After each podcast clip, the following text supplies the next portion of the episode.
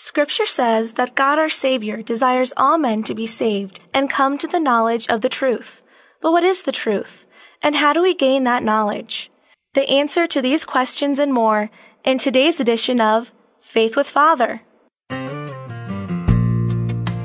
Living Bread Radio presents Faith with Father, a program aimed at teaching today's culture the truth about the Catholic faith.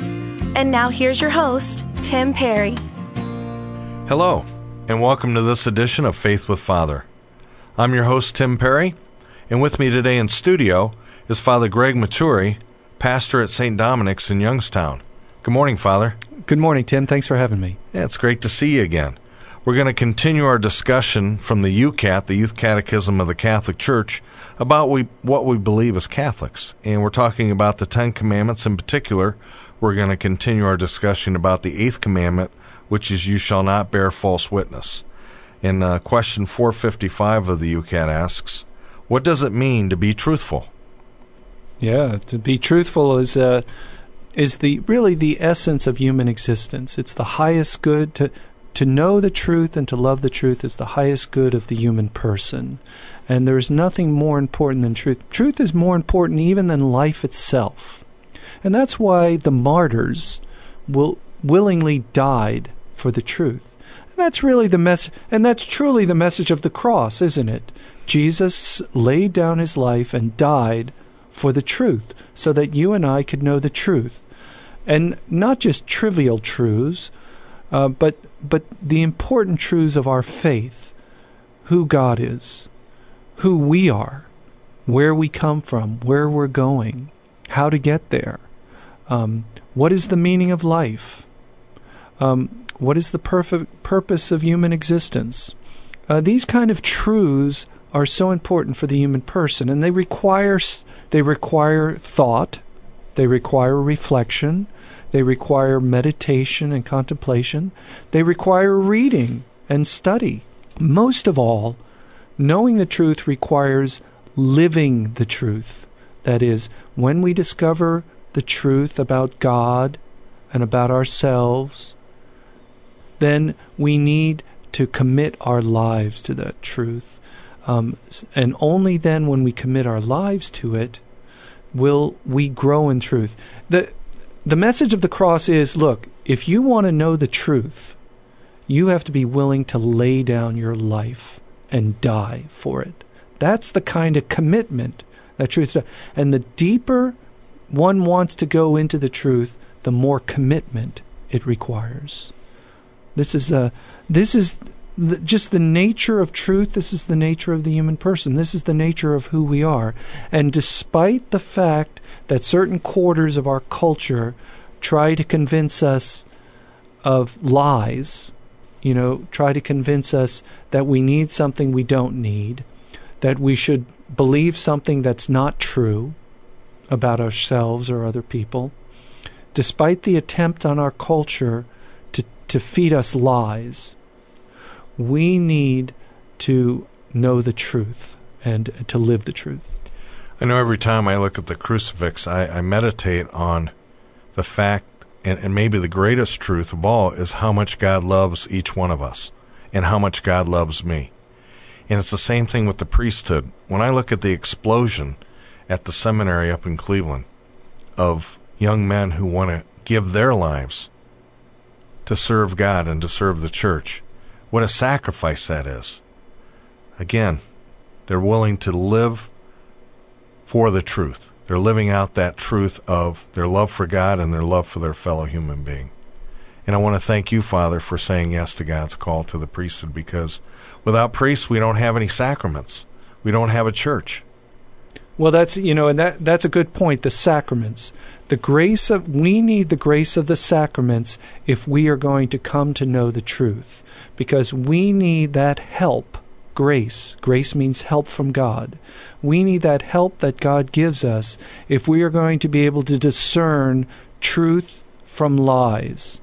If we are going to discern true wisdom, the wisdom of God, from the false wisdom of the world that we are taught. And uh, so we need that help that comes through the grace of the sacraments if we are going to come to know the truth and live the truth. And um, we need to, and like I said, we need to know the truth. It's it has to be our first priority because think of some of the most egregious lies we're dealing with now in our culture: uh, abortion, gay marriage, euthanasia. I mean, these these are lies that the media, that the government, uh, that other quarters of our culture try to sell us as as if as if as if it's real, as if it's true. And it's and it's just not. It's false. They're lies and they can only damage us. These kind of thing lies can only damage us. There no good comes out of lying. The truth and goodness go together. You know, we think about uh, in theology, we talk about the transcendentals. And what do we mean by the transcendentals? The word transcendental means something that everything has. It transcends just one object, every object, everything that is. That's what we mean by the transcendentals. What is it that everything in the world has? Everything in the world has some truth about it. Everything in the world and that includes human persons too, has some beauty to it, and everything in the world has some unity or oneness to it. So in philosophy, we talk about the transcendentals of truth, beauty, and oneness. And though everything is those things are connected. Beauty is connected to truth. Unity is connected to you cannot have beauty apart from truth. You cannot have unity apart from the truth. And um, by the way, Tim, I would like to thank you for choosing the sacrament of marriage and choosing to witness to Christ through that sacrament, that grace, which is very important and very needed, especially in our culture today. Yep. Thank you. I've, I've been blessed. It's been 36 years and counting. So I'm I'm I'm happy about that. Let's go back a little bit to what you talked about deception.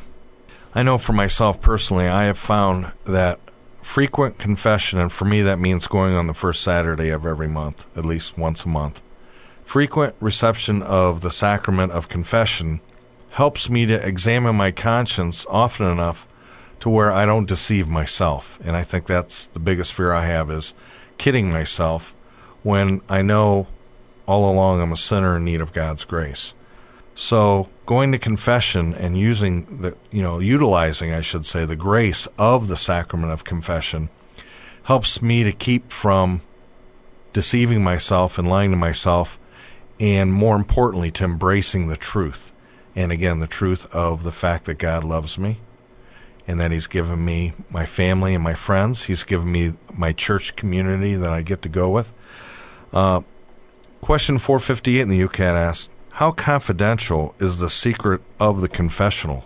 Because again, we need to go to that sacrament often in order to prevent ourselves from deceiving ourselves. How how confidential is the secret? Oh yeah, no. I think that's an excellent question, and you I think you hit the nail on the head when you talked about self-deception. That's, you know, it's one thing to lie to others, but to lie to yourself. I mean, it's bad enough to lie to others, but to lie to yourself um, and that's a trap we very easily fall into. You know, because sometimes people think the truth, sometimes people find the truth very painful. Too, they find the truth either about themselves or about someone else or about a relationship or about something in the world. They find it too painful to accept.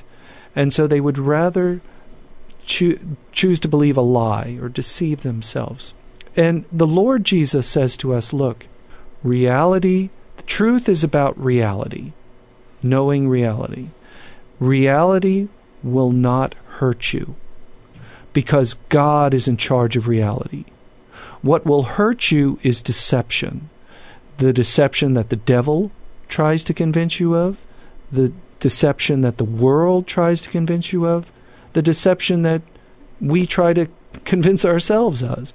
Deception will hurt you. Truth, reality will not hurt you because God is in charge of that. And God loves us, and He will always rescue us.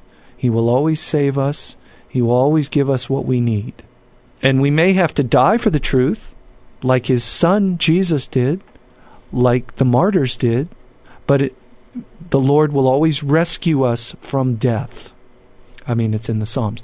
Um, so the sacrament of confession is very important, as you pointed out, to prevent self deception so that we can come to know the truth. And look, we're all weak.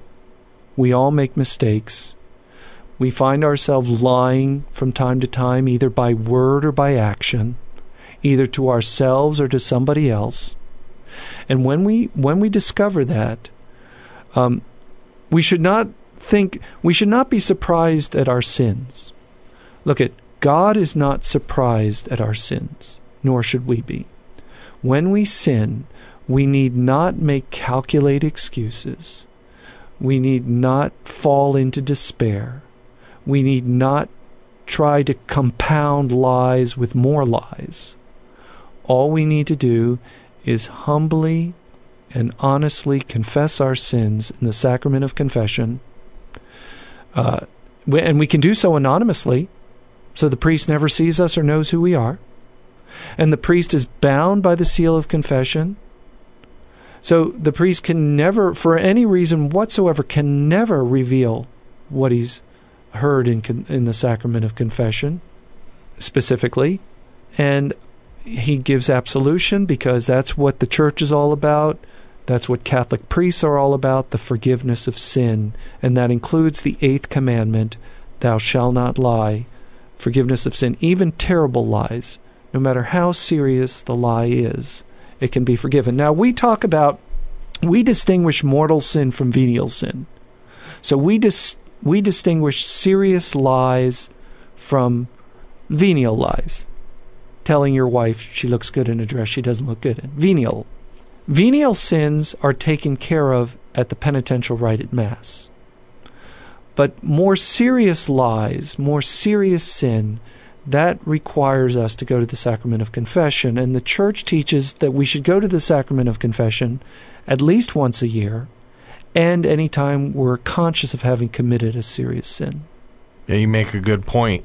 Uh, there was a time when I was away from the church and I was living in a state of sin and I kept making more lies.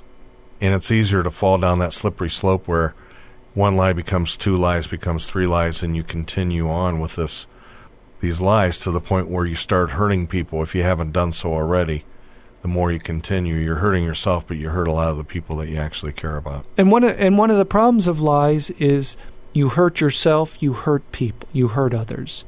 But also, if you live a lie, if you reject the truth, if you don't live the truth, you'll never know beauty and you'll never know unity, community.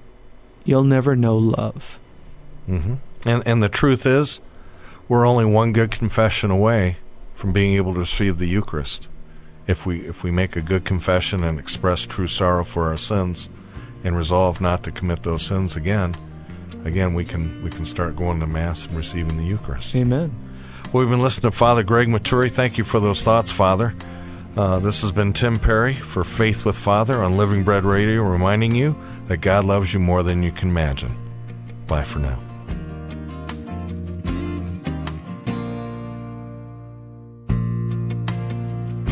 This has been Faith with Father a production of Living Bread Radio in Canton, Ohio. For an audio archive of this program, log on to livingbreadradio.com and click on Faith with Father. If you have a question or comment about today's program, email us at askfather at livingbreadradio.com. And join us again next time for another edition of Faith with Father.